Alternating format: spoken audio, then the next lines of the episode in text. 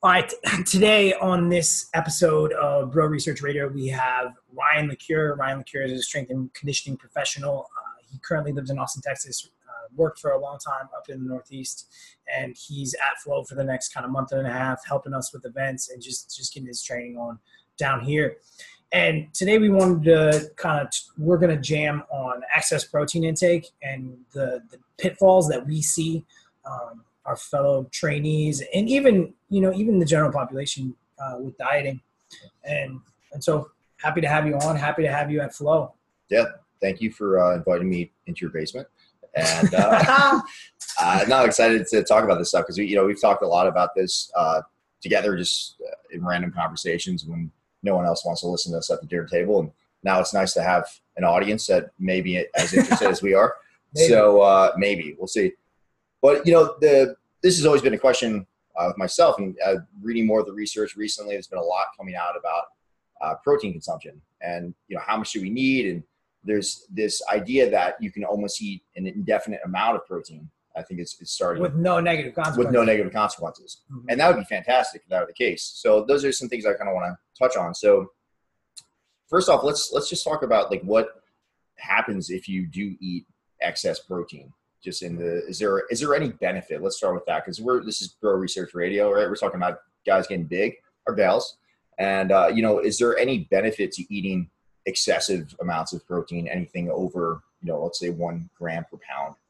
Well, I would even argue that 1 gram per pound might be excessive. If you look at the research, it looks like about 1.8 grams per kilogram is kind of the cutoff, and it's not that 1 gram per pound is going to be bad for you. That doesn't matter. It seems like at about 1 grams per kilogram of body weight looks to be where you get that extreme diminishing returns. Mm-hmm.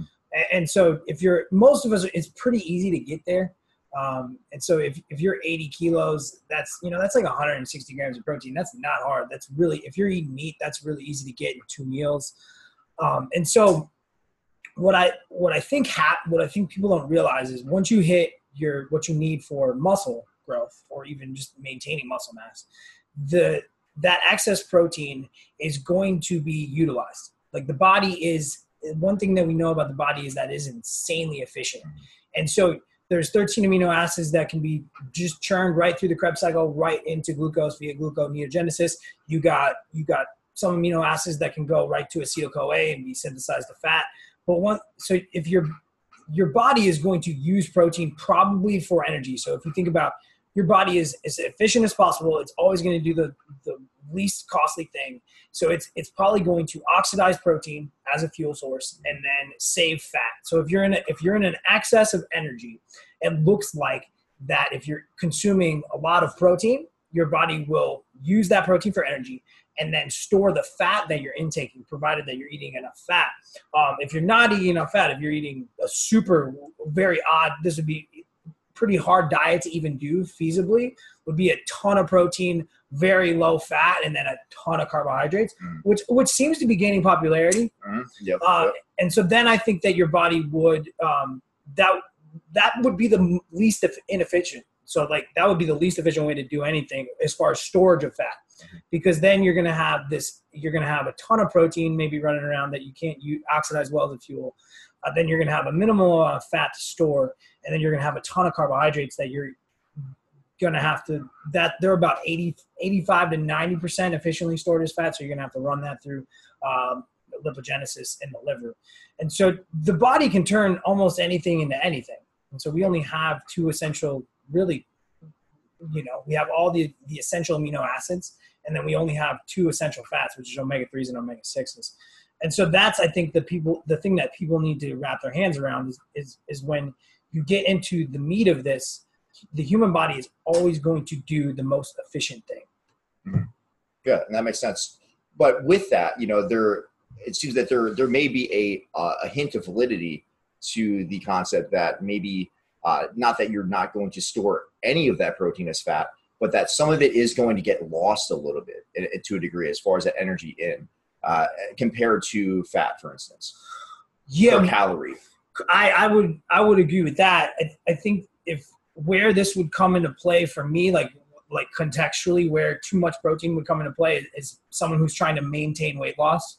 like that. It could be an easier way from a satiety mechanism to overconsume protein, because you're probably, this isn't an exact number. This is extrapolating from, mechanistic research and rodents and, the one trial that we do have, the one metabolic ward trial of 56 days that we do have in humans. And it looks like about 60% efficiency. So you're going to use, if you say you overconsume protein by, 60 grams, maybe you're going to take 36 of those and you're going to be able to use it as fuel. So there is kind of, because remember, you aren't, it has a higher thermic effect than food. So you are going to burn about 25 to 30% of it.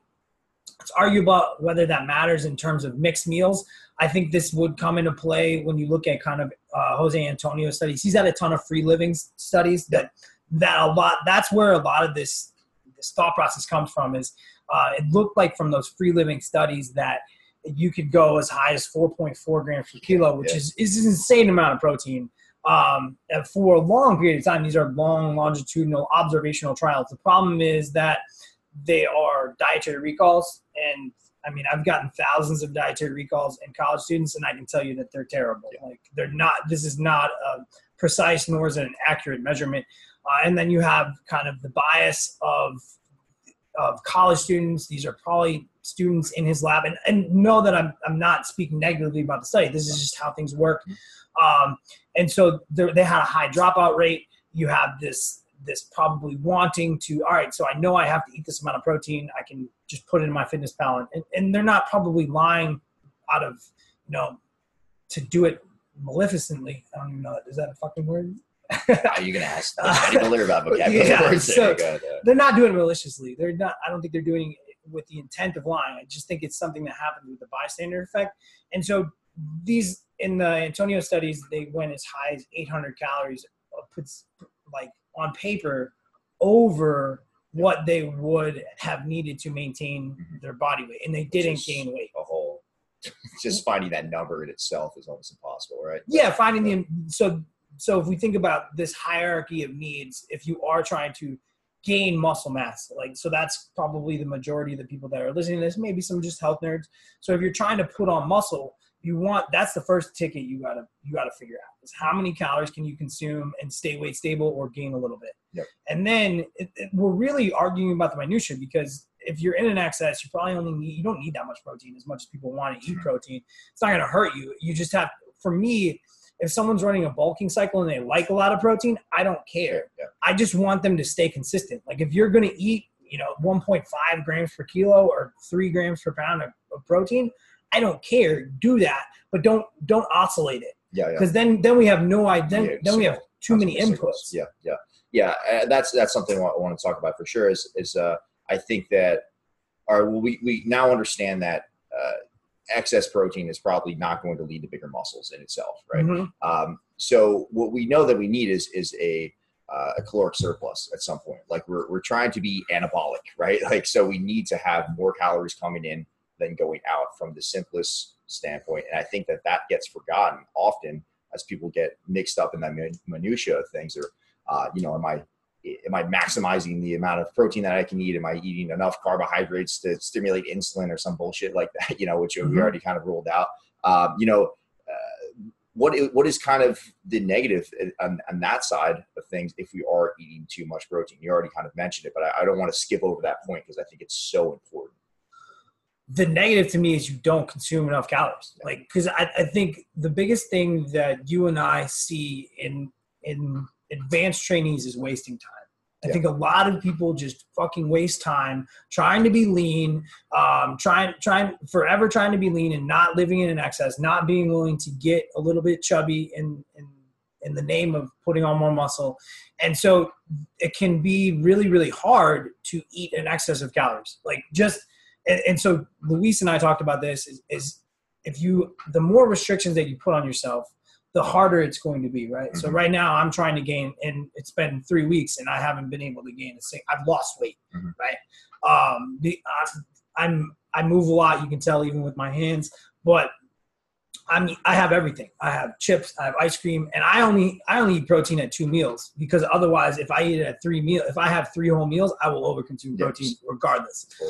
Because I want to eat for me personally, I like eating large portions of protein in a meal. Like I want to have 7, 8 ounces of meat at a meal. If I eat 5 ounces or 4 ounces of meat, I kind of just, in my head, I feel cheated.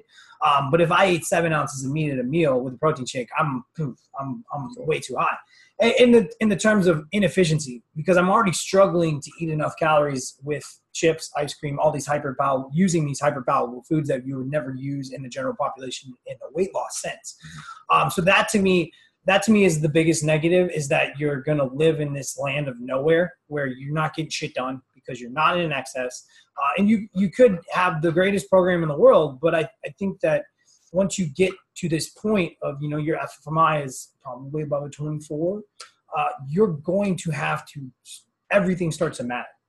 And we can't even really measure muscle growth effectively. That's probably another podcast in this population. So you better make sure that you got all the wheels on the bus, and that you're doing everything that you can. And then maybe, we don't really know what the genetic potential is, but maybe you can put on more muscle. And that's the fun question to me. And so I just want to help people be as efficient as possible in that. And I think too much protein is a way to just waste time. Yeah. And that makes total sense. And that's what I've seen with myself, my clients, plenty of bodybuilders, especially because we're just push this protein concept so hard. And I think you also actually run the risk of, you mentioned a lot of like those hyperpalatable foods. And I think when it comes to, and this is probably a different conversation, but carbohydrate consumption, it probably doesn't really matter what kind of carbohydrates you're eating, as long as you're eating some amount of fiber and you're eating some micronutrient dense foods. Like, and I'm thinking vegetables when I'm talking about this.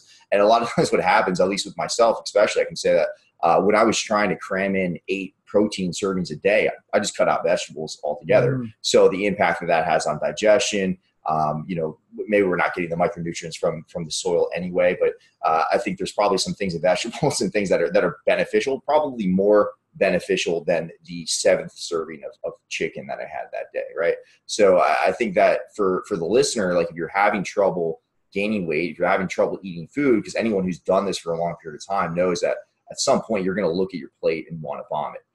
And when you get to that point, that's how you know you're probably at a good place. But you might want to start manipulating some things. And this could be one thing that you could change is potentially pulling back some of that protein. You just mentioned only eating protein twice a day.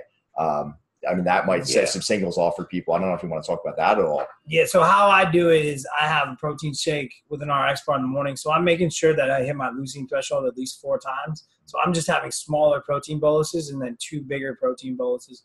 So we both kind of think of everything in bumpers and that there are no hard and fast rules.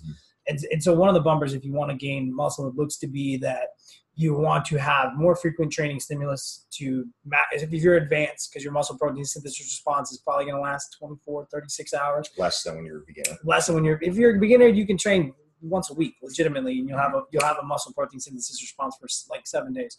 But once you get advanced, you can probably recover a lot faster. Hopefully you're not changing your exercises all the time, repeated bout effect. You're going to probably want to train every 24 to 46 hours in terms of every muscle group, just to get that muscle protein synthesis response, because that muscle protein synthesis response is probably capped. It's probably like, so you're just after chronically hitting that boom, boom, boom, boom. And that's how I think of it, is just hitting that hammer as much as possible. And so where does protein intake fall on that? It's probably if you're getting 4 boluses at 0.4 grams per kilogram, we're good. And then I think that you need to focus on, how all the other things. If you've got that down, great. I don't think that it even matters. Like, unless you're training fasted. Oh, that's the other thing, that I would always have protein in the system before training. I think that's the most logical thing to me. If we're after running mTOR, if we're after growth, you probably always want to be have that substrate in the system. If you do train fasted, if you enjoy that, then I think protein timing comes into play. And for those of us who are not good at math, not that I know any of them, 0.4 grams per kilogram, what does that look like on average for an average person? How much protein do you need before? It's like 35 grams for me, not hard. Yeah. So it's pretty easy, right? So for most people, it's worth it if you're waking, especially the early morning people. I've always had to kind of persuade people to do this, but if you're an early 5 a.m. lifting person, it's worth it to have that scoop of protein before you go to the gym. Hopefully you're going to be able to digest that. If you can't, then you probably have other issues. Call this guy about that. No, I think people like malabsorption is super rare. Especially when you're talking about like isolated nutrients like that, like your body's going to be able, and if you can't have whey, the option would probably be, there's egg white protein, there's stuff like that. There's other proteins. You do have to go to a vegan protein or a collagen-based protein. That's where your amino acid situation might come into play. So then you might want to add about, 10, maybe 15 grams of essential amino acids to that. So that would be the only, I think shakes are incredibly useful, right? But I think that people can get in trouble with shakes because they are such a dense protein source. And if you're pounding shakes all day. Yeah. It's like, what we're looking for is 2 to 2.5, maybe 3 grams of leucine, and that's it, right? So that's, and for a high quality protein source, it's only going to be 20, 25 grams of protein. If you're looking at some of those vegan sources, it's going to be a little bit higher. But that's something you can look at. Like check that label. And I would, it's worth doing, especially if you're at that higher level. If you're pushing that FFMI over 23, those little details become important to a degree. And females for an FFMI would probably we don't have as much data on this, but it's probably at 20. So if you're, when we talk about fat-free mass index, that's like kind of the most that we think you can put on, with or drugs, obviously script a situation. But, and even aside from that, just someone who's been training for a while on a good training program, that's been eating well, that's been sleeping. If you're at this plateaued stage, like things start to matter a little bit. But I think that we focus on some of the wrong things, some of the minutia that is not as important, but certain things can make a difference if you compile that over a year, a decade. And that's really what we're looking for when we take drugs out of the equation. That's the game. I mean, it's little changes, man. So you better love the game if you're going to go that route. I think all that stuff is super helpful for someone who's been just reading bodybuilding magazines for a while, and even the ones that are educated. I think that it's still out there for sure.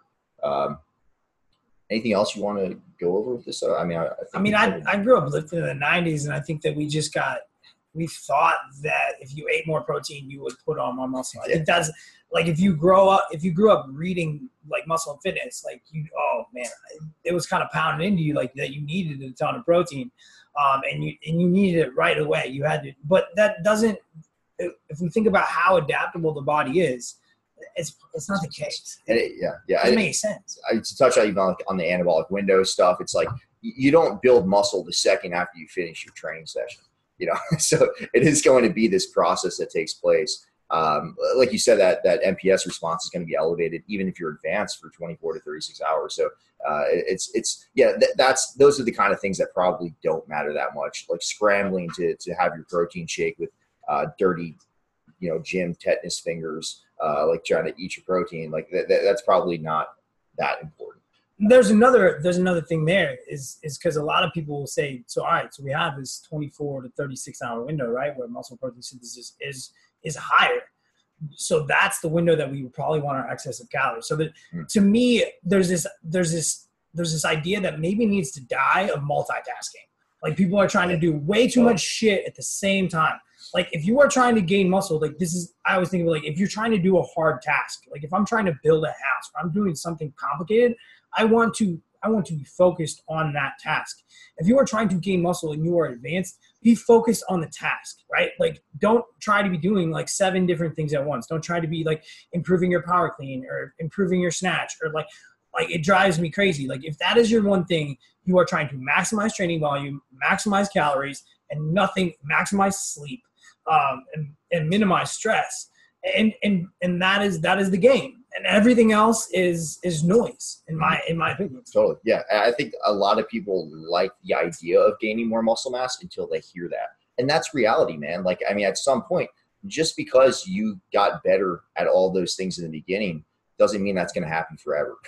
And just because your friend is able to do it, that has incredible genetics and or some pharmaceutical help, it doesn't mean that you're going to be able. And it might not even be pharmaceutical help right now. It could have been like they took drugs when they were 18, and now they have more myogenic potential than and so it's easier for them. So yeah, it's like anything else. I mean, like you're not going to try to learn 5 different instruments at one time. You know, like you really, if you want to get mediocre at all of them, sure. And like that's a big like battle that I think that we're both trying to fight right now is the big one is just like, how do I stay lean and get bigger? And I'm just like, man, we're going to run some studies to try to figure out if you really can. But my hunch is that at a certain place you can't, you know, I'm pretty damn certain about that. I mean, unless again, you have some different assistants or you're just one of those freak shows, but even the freak shows at some point, like they just stop gaining, you know, you're going to run out of runway eventually. Totally. Yeah. So, and it only makes sense. I mean, you're literally sending 2 different signals.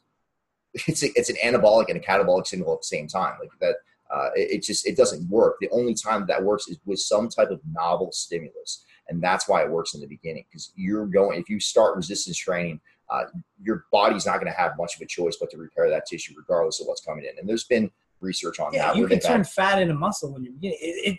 That's the problem with the fitness industry is anything can lead to body recomposition in a new trainee. Like the research is like nonsense. Like a Zumba, I don't care what it is. Like just getting you off your ass and moving when you haven't been moving, you will put on muscle. You will recomp with fairly little changes to your diet, right? Like you can just do broad scale changes.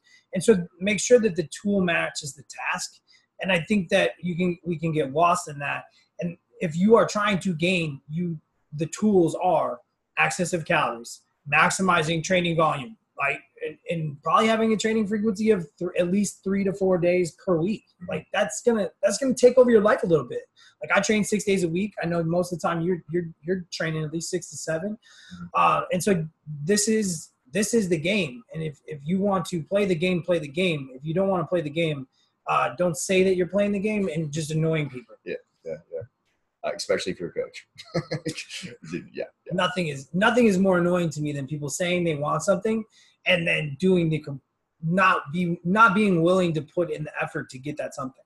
Yeah. And, you know, I would love to at some point talk about some of the psychological components of that. Cause I think that's something I've become like extremely passionate about. And, you know, especially with the social media aspect of things and just people feeling like they have to look like they're ready at all times to be on Muscle and Fitness, that gets in the way of this stuff. But you know, if that's what you want to do, totally cool, man. I have no issue with that. Completely different game. Just know that it's a different game, and the people that you see that appear to be doing what you want to be doing. Yeah, that really is. Yeah. Get yourself to a play because you're going to get 80 to 90% of your results in terms of hypertrophy and probably strength in the first year. You know, so if that's what you want to do, if you want to just look your absolute best all the time, like there's going to be consequences, and that is going to definitely have an impact on your performance and your ability to progress. But if that's what you want to do, that's fine. You know, but just understand that it's different. What we see people doing with that is like when they want to live lean, we get addicted to like making gains in the gym. And so they've had these 3 to 4 years of training. So they've gotten stronger and now they're unwilling to go. If you're a guy, maybe they're unwilling to go over 10% body fat and they want to have resting abs all the time. And so what we see is those guys then chase novelty because they want to win. Like we're all doping. If you're in this game, you're all dopaminergic. So what we see is they just hop around. Yep. Like they're living lean and they're just program hopping so that they essentially have this allure of winning. It's completely ghosted, but it's not real. They're just chasing novelty, and it looks like they're winning, but they're just staying in the same. Yeah, winning is not adapting.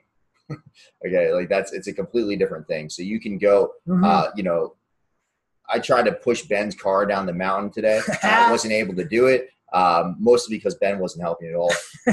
I was doing 100% of the work. But you know, if I train that ability, I would get better at doing it. Mm-hmm. Would I grow? Would my quads get any bigger? Fuck no. Like, they're probably going to get smaller because I would have to take away from my training, things that I'm doing for hypertrophy to be able to do that particular task. And you have to wear shoes. And I won't wear shoes. Yeah, I can't wear shoes.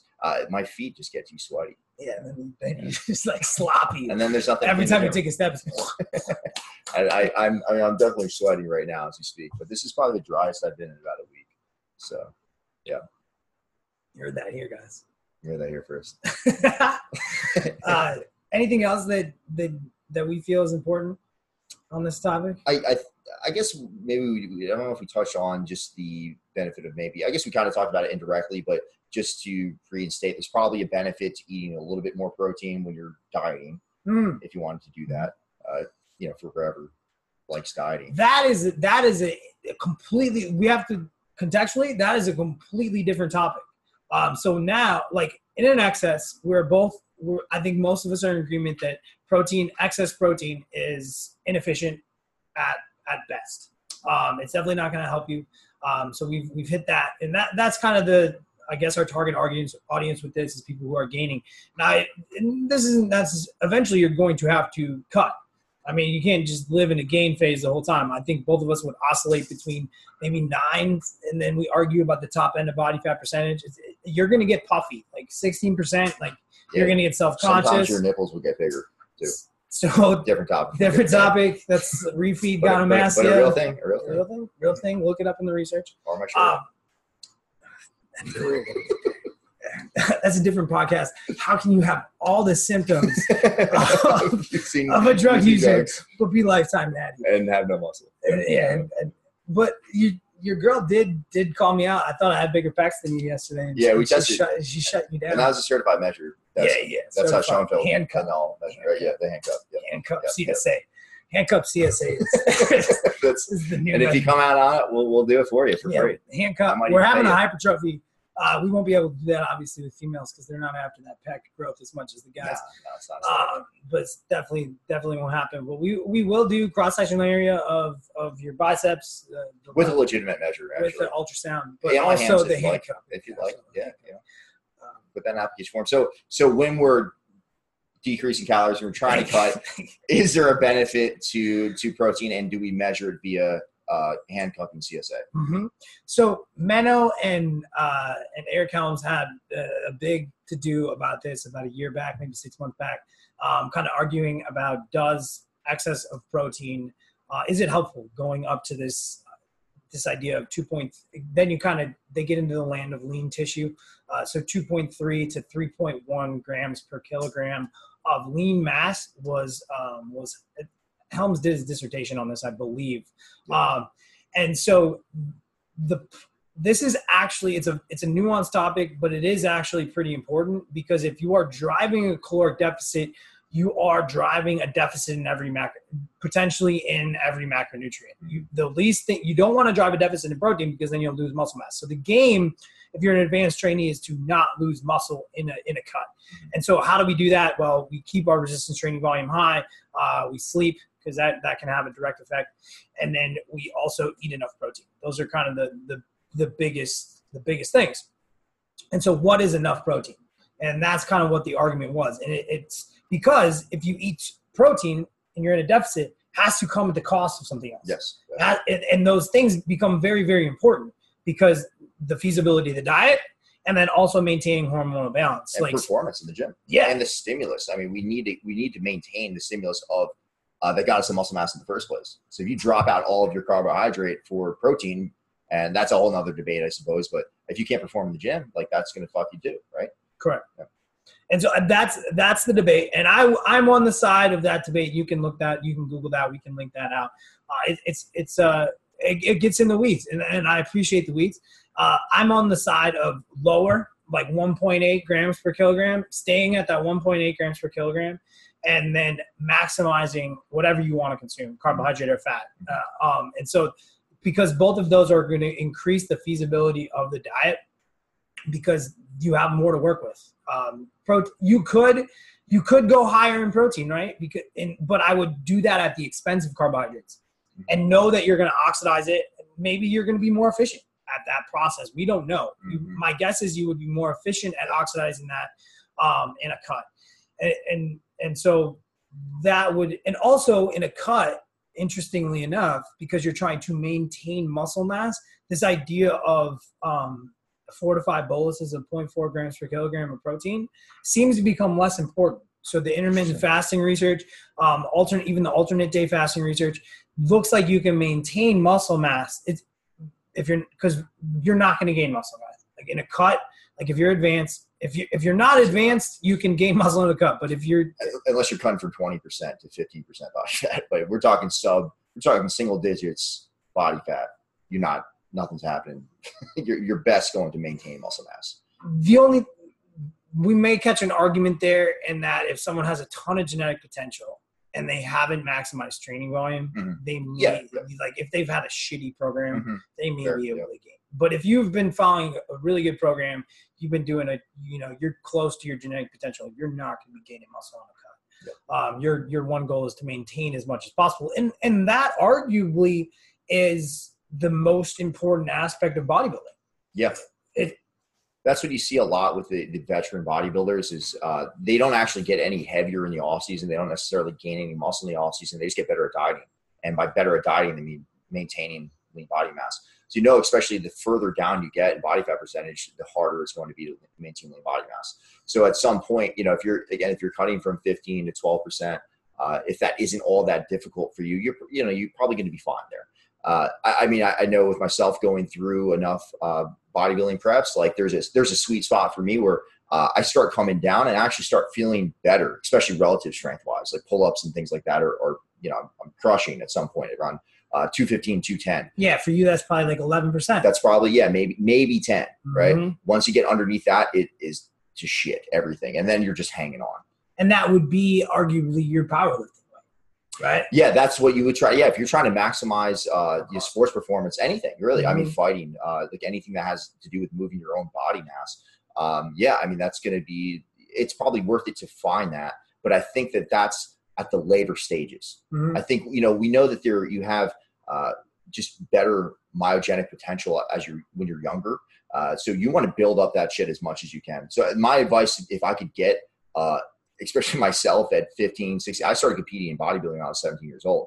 And I was doing all sorts of crazy dieting shit when I was between 10 mm-hmm. to that age. If I could go back or if I could get someone at my level at that time, I'd do just eat and lift, like just eat and lift and then go fix that stuff. So even for a fighter, any other bodyweight athlete, a power lifter, I would encourage them to gain as much muscle, as much strength, as much performance as possible in the beginning, and then work out those details once you get advanced. Find out where, maybe it's at 9% for you, your relative strength is through the roof. You're not suffering. And when that is. Once your sleep starts to suffer. And you're maximizing calories at that weight. Yeah, exactly. You get as many calories as you can. Keep eating until you actually start gaining weight. Because you'll find that there's a definite cap at some point. For some people, they have to overeat, 2,000 over what their interpretive maintenance would be. Mm-hmm. Find those numbers first and then start to play with where your sweet spot is. I think that's incredibly important if you want to get as far as you can, maximize everything. Yeah, we don't have a lot of data on that. Like Ryan and I have talked about those kind of those younger years where you are going through puberty, where you do have this, you do have a lot of big anabolic response, like your skeleton system's changing. And so if we think about drugs and we know when you have more testosterone, one of the big things that you get is you get a myonuclear response. So you get more myonuclei, so you can potentially produce more muscle forever. That stays. This doesn't go anywhere. Doesn't even with detraining. That's why lifetime natural natty is a thing, is because if you've taken drugs, you've essentially changed the amount of muscle that you can have on board. Genetically. And so the thought process that we have, and this is a complete hypothesis, is that those younger years when you're potentially driving testosterone pretty high, and whenever you're hitting puberty, those younger years become really, really, really important for training. And you see the populations that have maximized those numbers, and it's offensive linemen. It's those kids that they just told eat the house, right? Yeah. And those dudes, they die down, they are fucking jacked. Like if you look at that from my research, like those are the guys who are in the 30s, mm-hmm. because who has the highest amount of muscle mass, sumo wrestlers, right? Mm-hmm. And so then you run the game that you're playing. Then if you are listening to this and you are young, is you are going to have to diet down, right? And so that means that if your brain is going to freak out. And so what we found is that if you got as high as 280, 290, right, and you were 34, 35% body fat, carrying that around with a shit ton of muscle, your brain is now thinks that that is safe, right? And so if you, that is your level of safety, right? So this bulk, you probably don't want to get too big if you're thinking about it. Like, so, because then when you diet down, you're going to have all those metabolic adaptations. Your brain's going to freak out. You're going to become super food oriented at not that low of body fat percentage. Yeah, it's more about the relative amount of fat loss that you've lost, not the absolute number.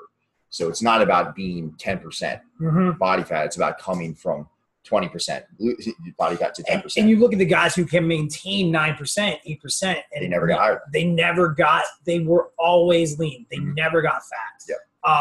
And then there are those people that can maintain that at 8 or 9, but talk to them. Like, they're fucking crazy. Yeah. Yeah. I mean, you can talk to me. Because maintaining 8 or 9, like you put me at 8 or 9%, and like everything has to be on point. Like, I'm like, it's not going to happen. And it's not even that everything needs to be perfect. There's a very big level of restriction there. Like, you're overriding everything that your brain, your body wants at that point. So that's a question that you have to ask yourself: is it worth it? And again, if you're trying to maximize muscle mass over a career, I don't know. To me, it's kind of worth it, because what I see is those people who are naturally lean. That's great, like, cool, awesome. You can kind of eat whatever you want and stay 8 to 9%. But I would guess that those people are never in an excess of calories. Yeah, they could get fat eventually. Yeah, eventually they do probably get fat, because they don't have this cognitive awareness. But I also think in terms of muscle mass gain, I think that they never cap out their energy intake because just to be anabolic in because any way. They're not having any cognitive level of oversight. And we know that if you want to be in excess of calories, it is just as hard at a certain point as being in a deficit. And so they're not trying, right? They probably got into a good place. They're at a high FFMI, and they don't necessarily have, it's never been hard. And so that's a cool place. I guess that's cool genetically, but to me, it's like this, I care about the people, I care about level of effort always. And so to me, that's not a high level of effort. They haven't, cool, you got there, but you, like, I care about the person that got there, got to that place, and it took them 10 years and they earned it. Yeah. So you don't believe that there's a non-responder?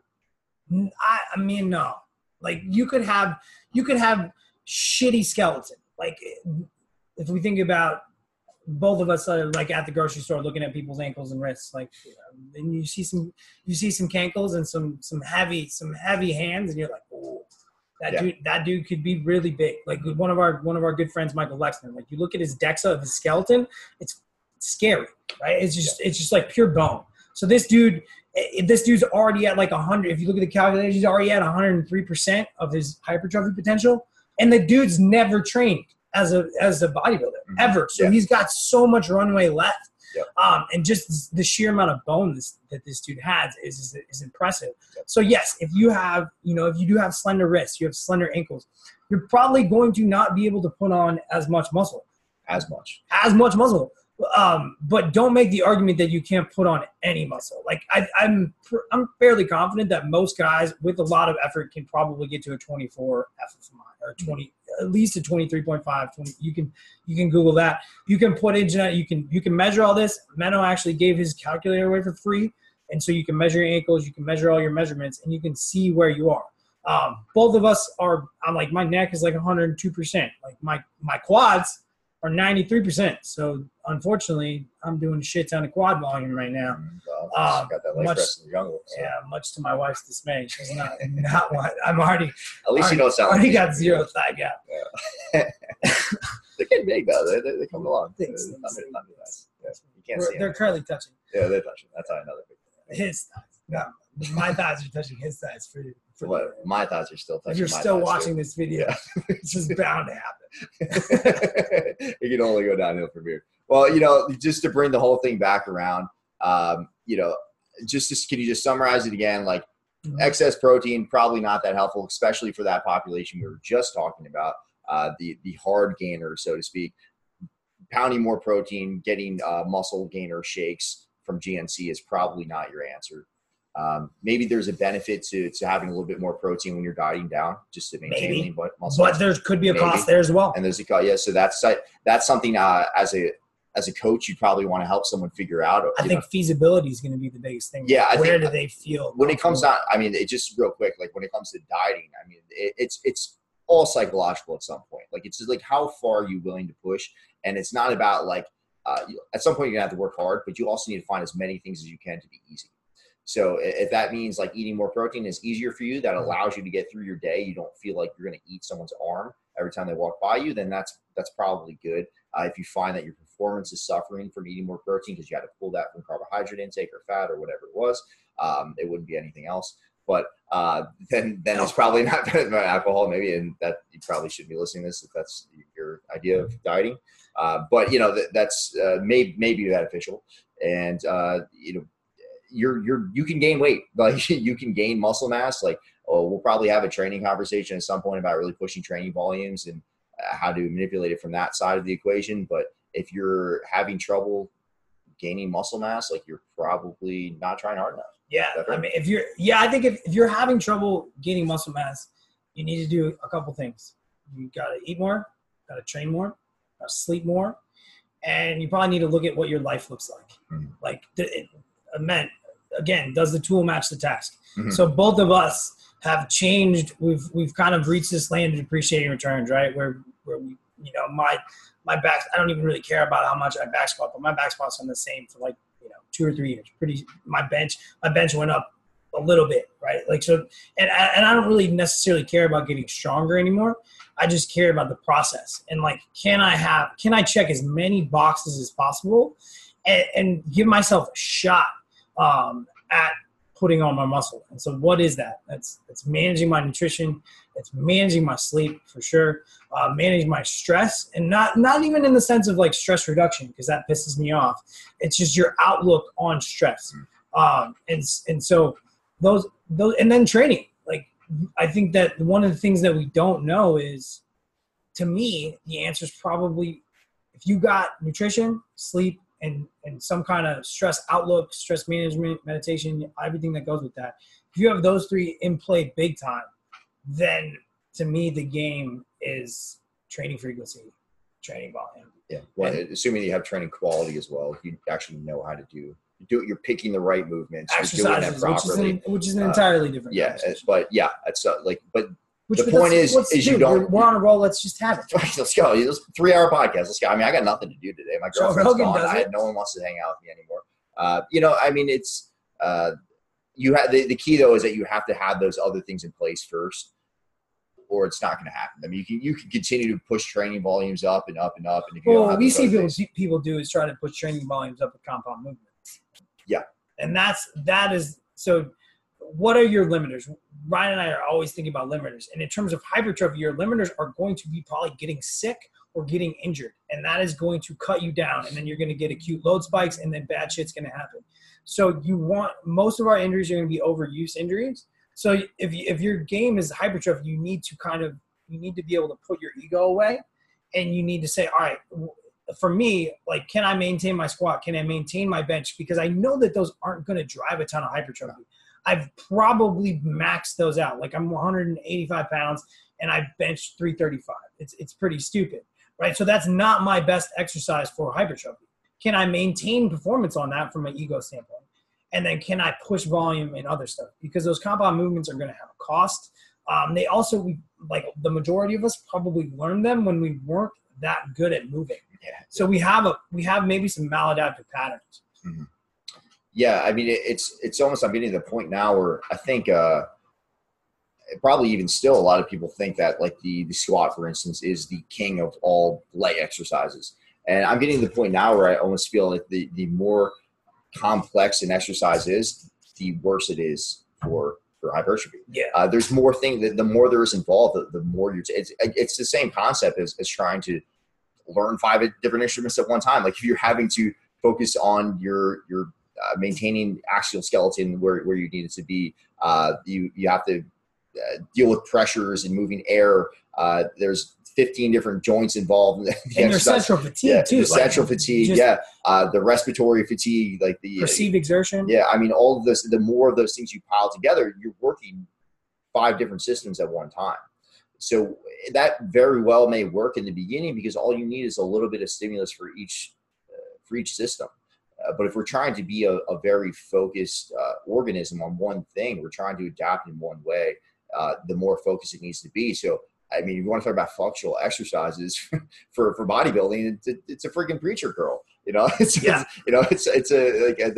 machine tries. Yeah. I mean, if you can get better at those things, like that's probably the best predictor of hypertrophy that we can really get in terms of day to day and week to week. Yeah. Pat I always remember I was talking to him because we did a lot of these competitions because I've trained with other people and I know that training environment is powerful, right? Like I got addicted to CrossFit, loved it. Both of us enjoy the competitive aspect of this. I love when people count my reps. Ryan loves when people count his reps. He's a power lifter. And so we love that competitive kind of aspect. And I was talking to Pat, and Pat doesn't give a shit about any of this. Well, I guess he does, but he was like, he just wants to be able to do cool stuff with weights. And so I was talking to him, I'm like, well, I want to have a competition that is going to be, you know, based on hypertrophy. And I was just like, and he was like, yeah, that already exists. It's called bodybuilding. And I was like, yeah, but I don't want to fucking do that. Like, I have no desire. Like, I literally have no desire to, because I know I've seen firsthand many, many times. I've seen what happens when people go into those low body fat percentages. So to me, I want to have a way to compete in kind of hypertrophy related things, but not have to have that sacrifice, not have to waste, you know, potentially 9 months of a training year to diet. Yep. And so to me, one of the things that we came up with was the 30-60. Kind of because it's got to be feasible, right? We mostly stole it from Pat. Yeah, mostly. We mostly stole it. It's ours. It's completely ours. Pat was not involved at all. No. Who's Pat? Pat Davidson. No. He's in New York. He's not. He's gonna come at me. Not that like. And so he doesn't like bodybuilding, and he doesn't. He doesn't even have that many shirtless dudes on his phone, which is. Is really, really embarrassing. Your self-worth is kind of as a coach, is probably the amount of shirtless dude pics that you have on your phone. Yeah. It's direct correlation to how strong you are, probably. Happiness.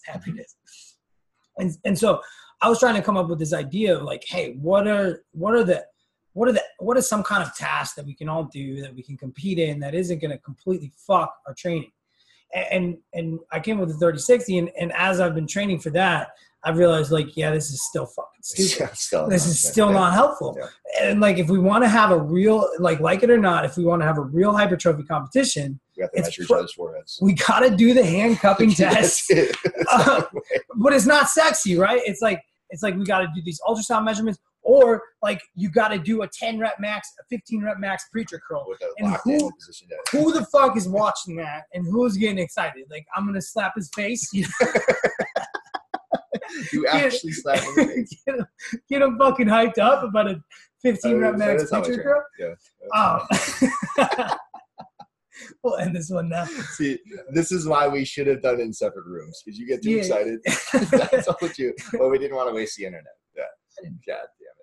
Well, yeah, I mean, it is. It's going to end the podcast now. Because this is my specialty, is I'm able to wrap things up in a bow and just throw some kind of stupid quote on top of it. So this is very appropriate.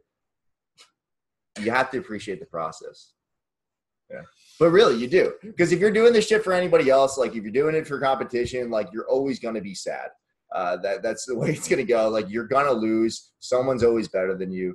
You have to, as much as this is, you're gonna get worse. Yeah, you're gonna get worse. Like, I mean, you will, and I've done that plenty of times for the last couple of years. And you keep sucking me into these competitions that you keep canceling. You have to change your plan. I'm gonna fucking do it. I'm gonna own it. I'll structure my whole macro cycle for this thing, and then you can just tell me 3 weeks out. Dude, you're gonna win.